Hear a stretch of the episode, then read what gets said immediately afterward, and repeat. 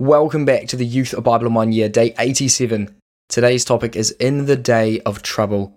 And whatever you're facing today, today's passages show us that God is able to rescue you. Whatever your failings, difficulties, whatever you face, you can bring them to God in prayer. So let's jump into today's episode.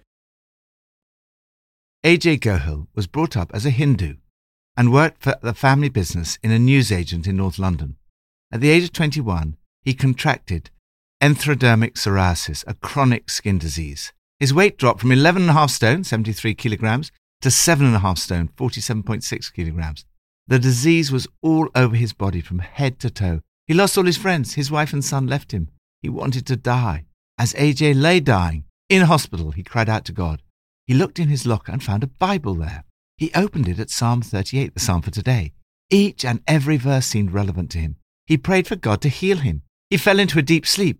By the next morning, he was totally healed. His skin was new, like a baby's, and his life was turned round. He was reunited with his son. I interviewed him in one of the services at HTB. He said, Every day I live for Jesus. Life is not all plain sailing. We will all face troubles. Whatever you are facing today, God is able to rescue you. In the passage for today, we see examples of troubles, traps, tests, and temptations, and how to handle them. From Psalm 38 I am bowed down and brought very low. All day long I go about mourning. My back is filled with searing pain. There is no health in my body. I am feeble and utterly crushed. I groan in anguish of heart. All my longings lie open before you, Lord. My sighing is not hidden from you. Traps. David knew what it was like to experience ill health. My back is filled with searing pain. There is no health in my body.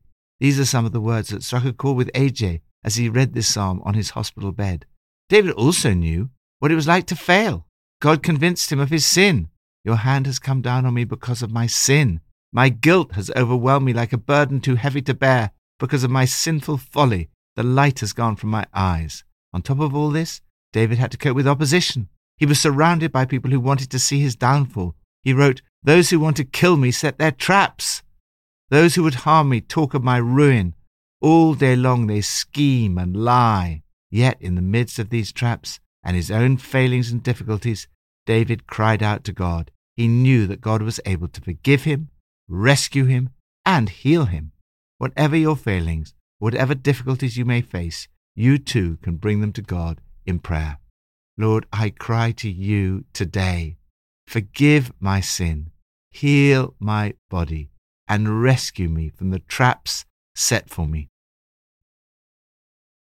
New Testament from Luke 7. Soon afterwards, Jesus went to a town called Nain. As he approached the town gate, a dead person was being carried out, the only son of his mother, and she was a widow. And a large crowd from the town was with her. When the Lord saw her, his heart went out to her, and he said, Don't cry. Then he went up and touched the bier they were carrying him on, and the bearers stood still. He said, Young man, I say to you, get up. The dead man sat up and began to talk, and Jesus gave him back to his mother. They were all filled with awe and praised God. A great prophet has appeared among us, they said. God has come to help his people. Jesus went on to say, To what then can I compare the people of this generation? What are they like? They are like children sitting in the marketplace and calling out to each other. We played the pipe for you, and you did not dance. We sang a dirge, but you did not cry. For John the Baptist came neither eating bread nor drinking wine, and you say, He has a demon. The Son of Man came eating and drinking, and you say, Here is a glutton and a drunkard, a friend of tax collectors and sinners. But wisdom is proved right by all her children. Tests. Each person you meet and every situation that confronts you is, in a sense, a test. How are you going to respond to the needs of the people around you and the situations you find yourself in. First, needs of others. I took a funeral of a young man who died of cancer aged 30. I saw his mother, a friend of ours for over 30 years, standing by the coffin of her only son. I understand how when Jesus saw the woman in today's passage in a similar situation, his heart went out to her. Jesus had the power and authority to raise her son from the dead, but he still had to have the courage to step out in faith and do it. We all have to operate within the limits of our own faith. Responding to this kind of situation can be really testing. To get it wrong would be pastorally disastrous. Certainly, I do not recommend doing what Jesus did unless you have his authority, power, faith, and a direct instruction from God. But we must seek the right words and the right responses to all those in need. Whatever we do must be motivated by compassion. Jesus is able to say, Go back and report to John what you have seen and heard. The blind receive sight, the lame walk, and those who have leprosy are cleansed. The deaf hear, the dead are raised, and the good news is proclaimed to the poor. You may not be able to say all these things, but you can pray for the sick, and you can certainly proclaim good news to the poor. Second, criticism. In spite of the fact that Jesus was doing so much that was extraordinary, wonderful, and life changing, he was not universally accepted. The religious leaders of the time rejected God's purpose for themselves and brought false accusations against John the Baptist and Jesus. How you respond to criticism is another test. Jesus said, For John the Baptist came neither eating bread nor drinking wine, and you say, He has a demon. The Son of Man came eating and drinking, and you say, He's a glutton and a drunkard, a friend of tax collectors and sinners. Jesus is saying, It's almost impossible to avoid criticism. As Aristotle said, the only way to avoid criticism is to do nothing, say nothing, and be nothing. Whatever you do, some people will find fault. But Jesus was not put off by criticism. He says, But wisdom is proved right by all her children. Perhaps he means that in the end, wisdom and Jesus' actions will be proved by the results, or as we would say, the proof of the pudding is in the eating. Jesus and John the Baptist were very different, but they were both wisdom's children. Lord, help me today, with every person I encounter, to have the right words to bring good news, to have a heart of compassion, and to seek to minister to others as Jesus did. Old Testament from Numbers 23 to 26. The earth opened its mouth and swallowed them along with Korah, whose followers died when the fire devoured the 250 men, and they served as a warning sign. Temptations. The events we read about here are a warning sign. As we have seen, when Paul writes about temptations, he refers back to this section in the book of Numbers and says that what is written here stands as a warning. These are all warning markers, danger in our history books, written down so that we don't repeat their mistakes. We're just as capable of messing it up as they were. You could fall flat on your face as easily as anyone else. Forget about self confidence, it's useless. Cultivate God confidence. What are we being warned about?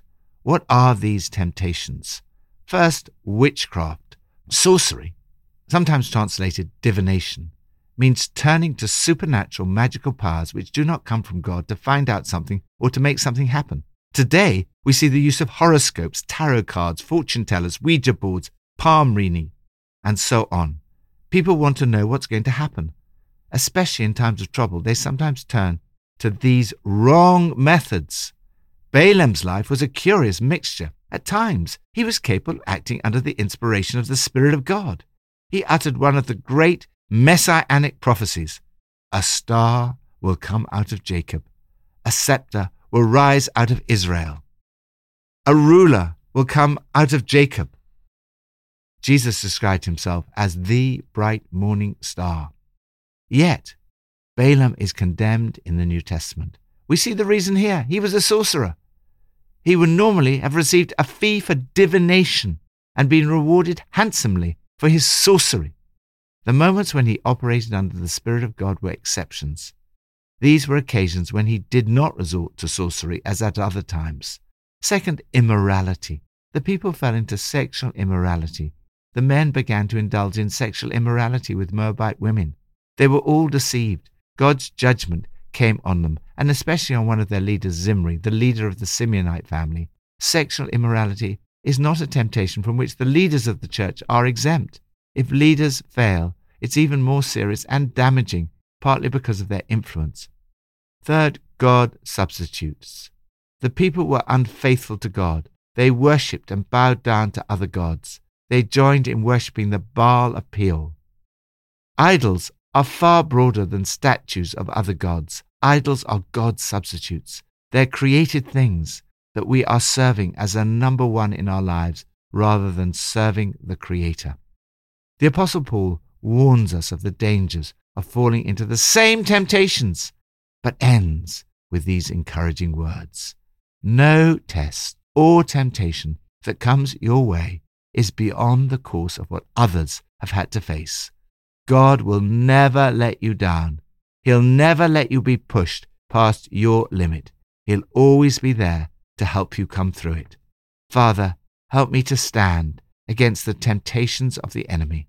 May I never do anything that brings dishonor to the name of Jesus. May your name be glorified in everything I do. Pippa adds In Luke 7, verse 11, we see Jesus' extraordinary compassion and power. This mother, whose son had just died, was also a widow. She would already have experienced deep sorrow at the loss of her husband. She would probably be destitute too, since there would be no one to provide for her or her family, as there was no welfare state. What amazing joy she must have received when Jesus healed her son and gave him back to her. Well, how should we respond to today's episode? Well, the action of the day is tell a close friend where you're falling short of God and ask them for prayer and help. We want you to do this today because being in a community, being with friends, is a lot more powerful. That's why Jesus had his disciples around him. He needed the assistance, he couldn't do it all on its own. So reach out to a friend today and let them know. Be honest where you're falling short of God um, and give it to God in prayer.